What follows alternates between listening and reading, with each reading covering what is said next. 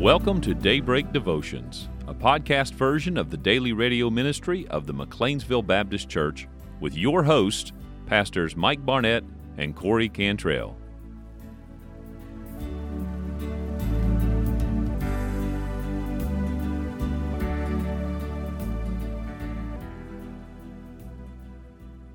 And good morning once again. This is Pastor Mike Barnett from McLeansville Baptist Church, and Happy Wednesday. It's the middle of the week, and that means, of course, uh, for many of us, tonight will be a gathering of the church, and that's always a wonderful time. Looking forward to that here, and I hope you are as well.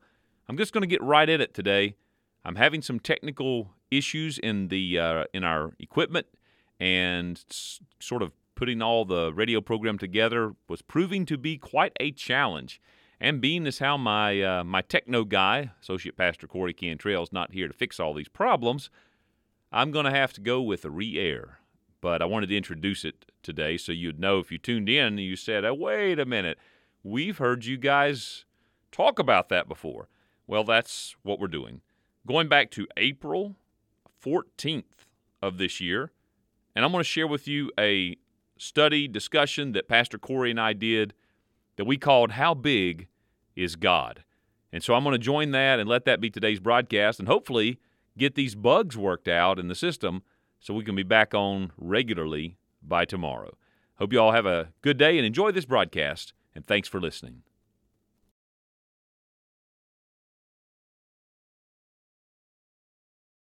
This is Pastor Corey Cantrell alongside Pastor Mike Barnett. Good morning. From McLeansville Baptist, and we are excited to join you today on this very special Friday broadcast. Not a Friday Fun Day broadcast, but I'm really looking forward to diving into the topic that we have today because it's one of those that if you really listen, if you really open your heart to engage in, in the discussion of, you're going to leave convicted, you're going to leave in awe, but you're also going to leave encouraged and joyful. We just want you to leave. maybe not maybe not leave is the best word, but it's it's going to do a lot for you. Who's mowing the yard at 6:30 in the morning? You know what? you got to do it when you can. Uh, everybody's schedule's different. Guy probably works third shift job or something like that. I, I want to say this though, uh, letting you introduce this is showing me how difficult it is to know when my cue to speak is. It's very difficult sometimes because you're like, maybe now, nope, nope, maybe now, nope, nope. But hey, We're going to master hand and eye signals before it's over, that's right. Either that or just learn how to speak sign language, one of the two. which would not make for a great radio broadcast. No, it would not. But we are glad that you're here today, and we hope that you enjoyed uh, our special programming last week and in the early part of this week. We were doing a little bit of talking beforehand about the intensity of last week's events altogether, um, from the both the radio broadcast to some of the written things that were presented and the emphasis in the church. Last week was a very, very, very involved week, but it was rewarding, especially come Sunday. And then to have the opportunity this week to really focus in on, you know, the the aftermath of the resurrection. You know, some of the things that could have been in the disciples' heart and in the disciples' mind. And in fact, you spoke a little bit about that um, in a portion of the message Wednesday night, and that's going to kind of kick off a little bit of our discussion today. If you want to recap that a bit. Well, the premise of this week and the message on Wednesday night was in a nutshell, how can I have a bigger heart for God? Because, like the disciples we've talked about, and you're alluding to, um, I have spent time this week trying to think about this. And let me just insert a thought right here. I think that could explain some of the challenges of the week right there. Because one thing I noticed early on, I would get drawn into this thing of, you know, the disciples had a lot to think about in this week after Jesus had been crucified and now he's resurrected and appeared. But that must have been really intense for them. And then I would find myself not giving the time to it that I wanted to. Again, there's distractions, right? And it's almost like it's almost like a it's an extremely subtle opposition to trying to do this that you can't quite put a finger on. But I have felt that this week. And so coming back to it, you know, the disciples must have had some pretty intense thoughts. And as you think through all of that, you're thinking, here at the at the end of it all, I want to be close to God. I want to have a heart for God. I want to have a bigger heart, but I am so easily distracted or so easily given to my weaknesses. And and the, sh- the long and short of it is this: I need a bigger heart for God. And when we observe Jesus going through the Passion Week, we journeyed with Jesus all through the Passion Week. That's something that I think leaps out to us is the heart of Jesus, and we want to be more like that. Wednesday night, I shared some reflections from Psalm 119 and verse 32. I will run the way of thy commandments when thou shalt enlarge my heart. My conclusion is that my heart for God is too small, and I want to have more of a heart for God like Jesus had. So there were three things that I highlighted about how Jesus had such a huge heart for God. And let me state these and then connect them all. So, first of all, I, I just pointed out how he lived daily in his purpose to do the will of God. So many scriptures in the Gospels tell about that. Jesus said, My meat is to do the will of him that sent me. You know, I, I do nothing that he doesn't tell me to do. I don't say anything unless he tells me to say it. I, I love those passages. And so he lived daily in his purpose to do the will of God. He observed his world through the lens of God's story. That is something we're not very good at doing as as Christians today. Now, I'm saying that generally. I don't mean that specifically to you or me or any listener, but in general, I don't think Christians do a good job of that. I think we observe our world through the lens of our political persuasions and through the lens of our ideologies and even our theologies, but not theology based upon the real story of God. Right. But Jesus did. Everything was viewed through that lens. And the third thing he did was he saturated his soul with the Word of God. He was very much that, you know, we were just talking about it before we started 40 days and 40 nights. He was in the wilderness tempted of Satan. But he uses the Word of God there. Why? How? Because it was just supernaturally instilled into him as the Son of God? No, but because as a boy, he learned the scriptures and he grew in wisdom and stature and in favor with God and man. And he was in the temple at the age of 12, astounding the religious leaders because he had grown up like other Jewish boys, learning what the Bible says, their scriptures at the time, the Torah and the Pentateuch.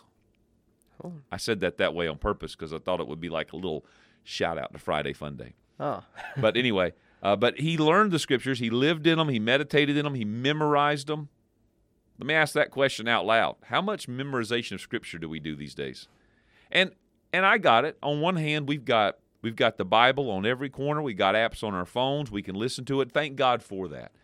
And perhaps in some ways it's not as now hang with me, it's not as necessary to memorize it as it would have been say for someone who didn't have a personal copy of scripture. But thy thy word have I hid in mine heart that I might not sin against thee tells us the importance of memorizing scripture. Sure. Jesus had done all of this. Now, so how do we connect all that, those three things, to a heart that's overflowing with the glory of God? Because that's ultimately what we're after.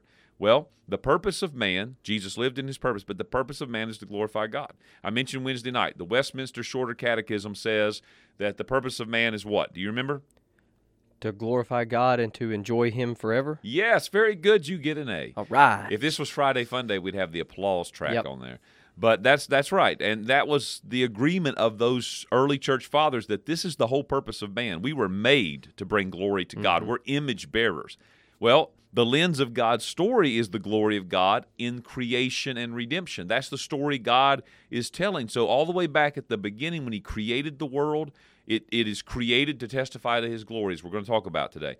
But the story of redemption, all the way back to rescuing uh, the children of Israel out of Egypt and crossing the Red Sea, that story is told over and over and over again in the Bible. Why? Because it tells us of the glory of God in the story of redemption. And then, thirdly, the scriptures declare for us, along with the creation, the glory of God.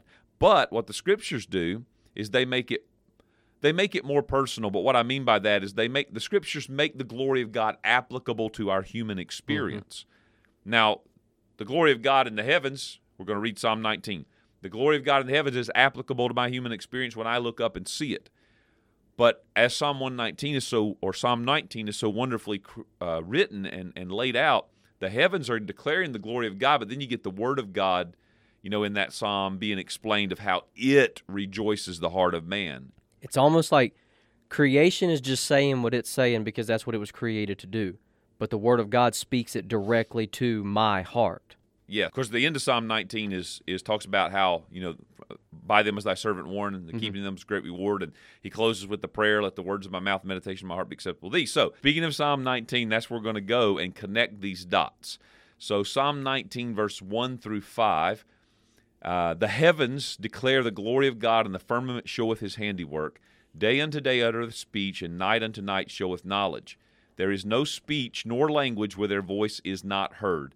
Love that verse because it says to me, you know, we've been talking about in the church how we need to get the Bible translated into every language so people have the scriptures. Every language already has the the, the, the declaration of the heavens.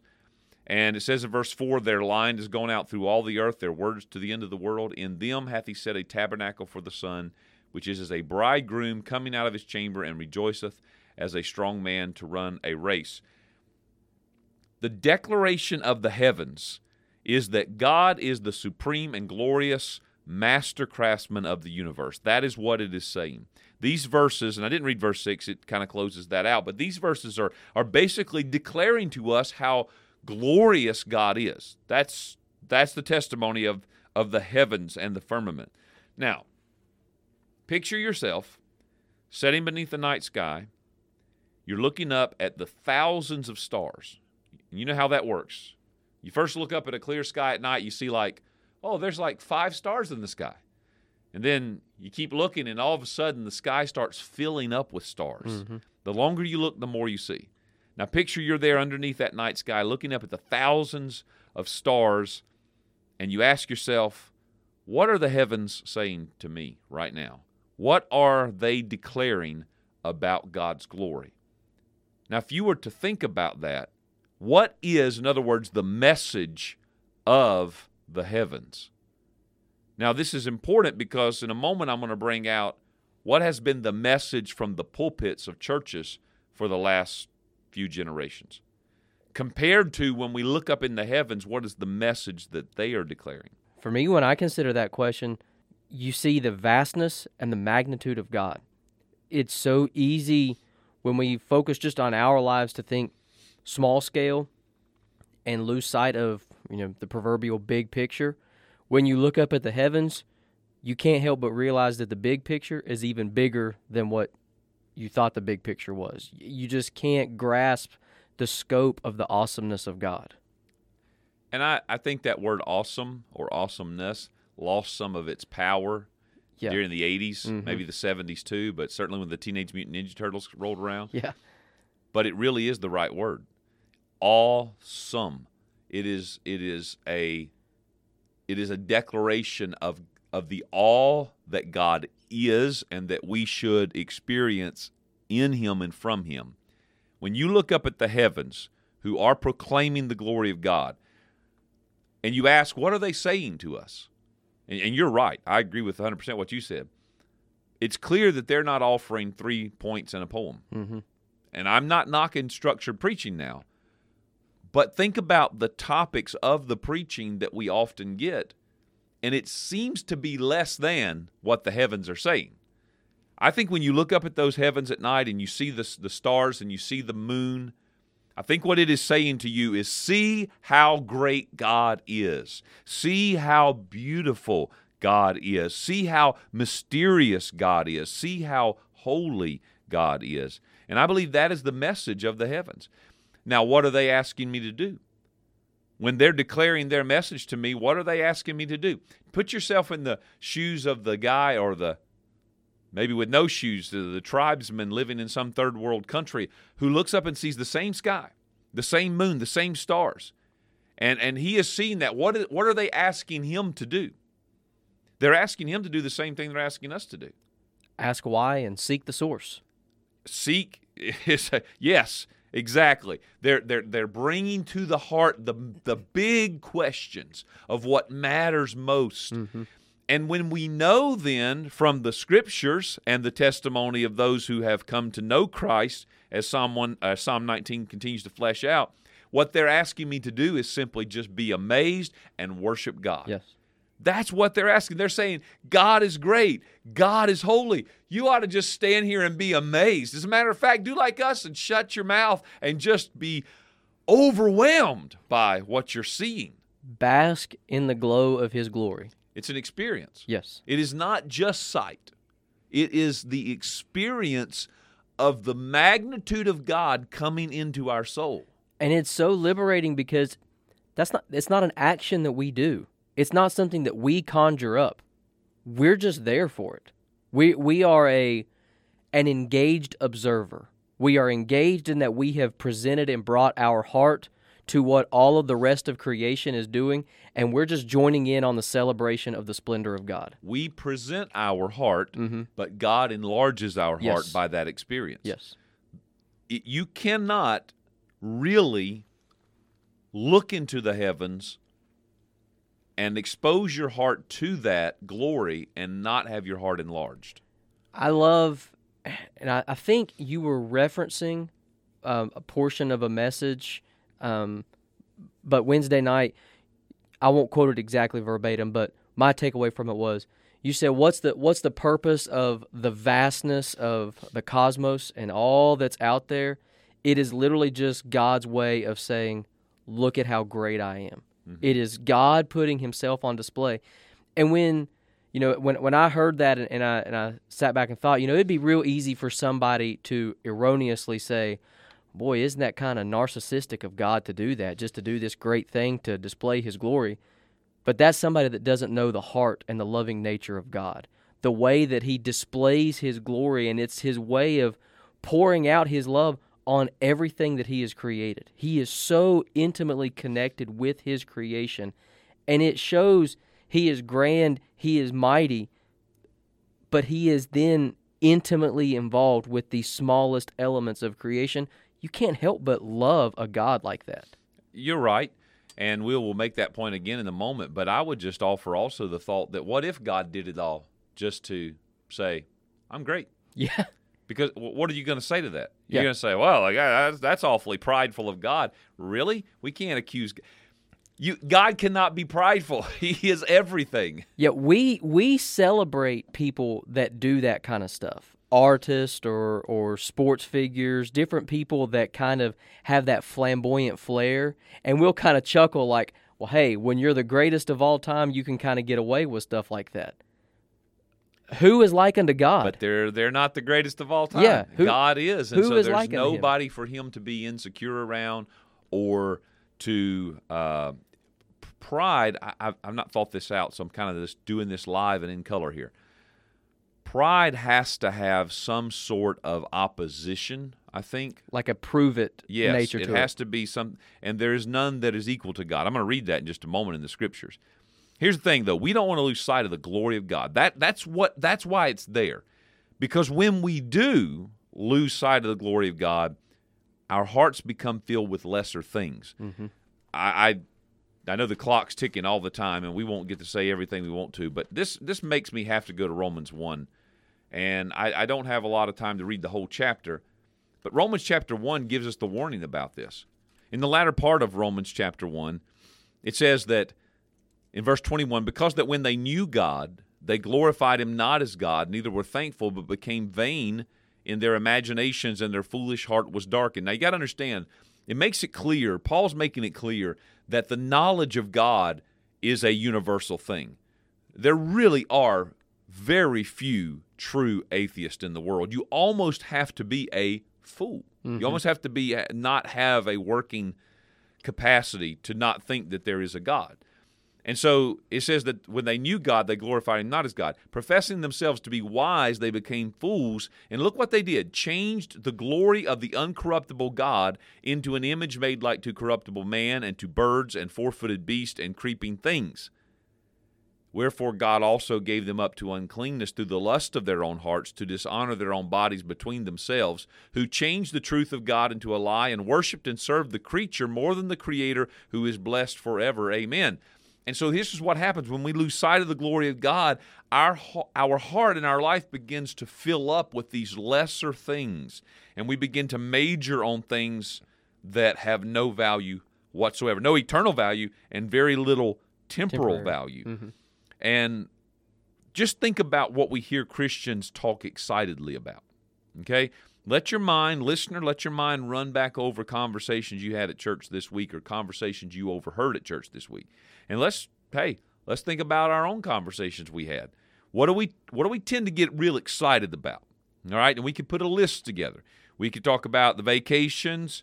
We could talk about new jobs, new cars, new houses, new spouses. We could talk about uh, uh, sports teams and championships and and uh, the latest gizmos and gadgets. We get real excited about that stuff. I asked the, in the church Wednesday night, you know, what do people, even people in church, tend to have a big heart for? And this was the list that was given. Right? See if see if I'm remembering. Sports, Mm-hmm. Marvel movies, Mm-hmm. and food. Yeah.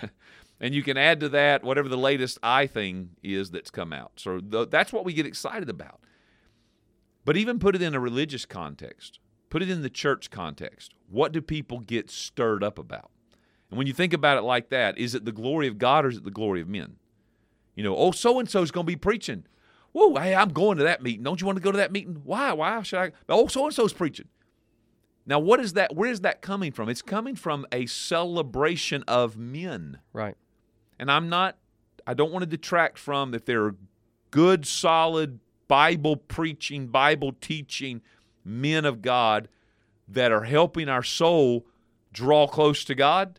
Yeah, I want to go sit and listen to them preach. Mm-hmm. That's the guy I want to go listen to. But that's usually not why people are excited. They're stirred up about preaching that is on the low level of where they're living and what they're excited about. And I've I've met some very good God fearing men that that they're not giving you the milk of the word. They're giving you strong meat. But they have they've reached that celebrity status not by their own doing. And I think it reveals the heart of fallen man. Because even you take something good, something that is honoring God in what it is doing, and fallen man has the natural inclination to make an idol out of it. Like what we read in Romans chapter number 1. Yeah. Nothing wrong with four footed beasts, nothing wrong with any of that. God created all that stuff. And in its functionality, it's wonderful. But when we put an undue emphasis on it, it's not the item's fault, it's ours. And the only way out of that, the only way to break that cycle is to get the church looking up Yes. again. Let me share a statement that was made by Albert, or it was made about Albert Einstein, that I heard this week in a sermon that I was listening to. It was come. It was written in a journal called First Things, and it was an interview with a guy by the name of Charles Misner, who was a uh, scientist, uh, a specialist in general relativity theory. And here's what he said about Al- Albert Einstein, who died in 1955. So put that in context 70, almost 70 years ago. He said, I do see the design of the universe has essentially a religious question. That is, one should have some kind of respect and awe for the whole business. It's very magnificent and shouldn't be taken for granted. In fact, I believe that is why Einstein had so little use for organized religion, although he strikes me as a basically very religious man. He must have looked at what the preachers said about God and felt that they were blaspheming. He had seen much more majesty than they had ever imagined, and they were just not talking about the real thing. My guess is that he simply felt that religions he had run across did not have a proper respect for the author of the universe. And when you read that, you think about, well, number one, you think about our responsibility as preachers, that we're proclaiming something less than the glory of God. Yeah. And we're proclaiming what? We're proclaiming our our heritage, our tradition, our ministry. We're declaring our convictions. We're declaring it's our, our, our, our, our. Right? It, it's what we do, what we stand for, what we believe, you know, who we're against. Right. And we're not declaring the glory of God. We're declaring the glory of man, which is like mud, you mm-hmm. know. So what I discern from that is that preachers aren't preaching the glory of God, but the heavens are declaring the glory of God, but we're just not looking up. We're looking down, okay? We talked about that the other day. We're all looking into our cell phones all the time. We're all walking around with our head in the proverbial cloud and in the uh, digital cloud, and we're looking at our screens, and the screen time continues to ratchet up, and the number of apps on our phones continues to climb, and we're not looking up. If we're not looking down, we're looking within. I heard the same preacher that was giving this talk about, and this was preached back at the end of the 90s, and he said that he believed that the 20th century was all about, had been all about psychology and man trying to look within himself to get the answers to what was wrong with him. And he, he said, I believe the 21st century will be astronomy. He said, I believe that man will begin to look into the heavens because they're going to discover that their soul is, is built for something larger than the self. Okay, and they're, they're going to be looking. Mm-hmm. And psychology can't answer the problems. Psychology can't help you prepare for death. I'm not against psychology, I'm very much for psychology. One of the men that I uh, respect a lot and read after, and I, will mention from him, is Dallas Willard. He was a professor of psychology, but he was a Christian. He was a yep. Bible uh, a Bible man. But psychology doesn't answer the question. What answers the question is what you said about the tribal guy who looks up in the heavens, and nobody's ever preached the gospel to him, but he looks up at that moon and that sun and that stars, and he says, there, there, There's somebody out there. I was made for some purpose. What is it? Mm-hmm. Isaiah 40, verse 25 and 26 To whom then will ye liken me, or shall I be equaled, saith the Holy One? Lift up your eyes on high and behold, who created these things that bringeth out their host by number? He calleth them all by names, by the greatness of his might, for that he is strong in power, not one faileth. Oh, oh, oh, somebody said, well, what about those stars that are that are blowing up? Do you know, and I don't know a lot about stuff, but do you know why stars are blowing up? Because the universe is expanding. And I think that as it expands, the stars are naturally just being to create space. Now that's a very simplified, elementary, and I'm sure a, an astronomer would come There's in. An astrophysicist somewhere yeah. that's sitting there going, ah, oh, there goes those preachers again. well, trust me, what I'm trying to say is ultimately God's behind it all. Not one of them is failing. The universe isn't failing. God's got it all. Now, you take with that passage of Isaiah 40 I just read, this great passage from Psalm 147, verse 3 and 5. He healeth the broken in heart and bindeth up their wounds. He telleth the number of the stars and calleth them all by their names. Great is our Lord and of great power. His understanding is infinite. Now, if I can preach to the church and I can say from the same text and in the same breath, the God who made every star, who knows the number of every star, who called them all and, and calls them by their name, is the same one who touches your broken heart? Tell me how in the world that the people of God cannot say, God is great. Yeah. But that matters more. That's what they need. That's what we should be preaching. I don't really, I'm going to be honest with you. I don't care what Joe Biden did this week or what Trump did two years ago. It don't matter. Mm-hmm. I don't care. It don't matter. I want to know what God's doing. Yes. And the reason that we are not full of the glory of God and our hearts are not enlarging for God is because we're focused on these unimportant things.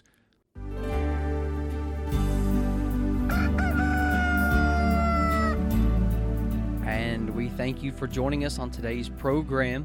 We hope that you'll tune in with us each and every day right here on Daybreak Devotions as Pastor Mike and I will discuss various topics in God's Word.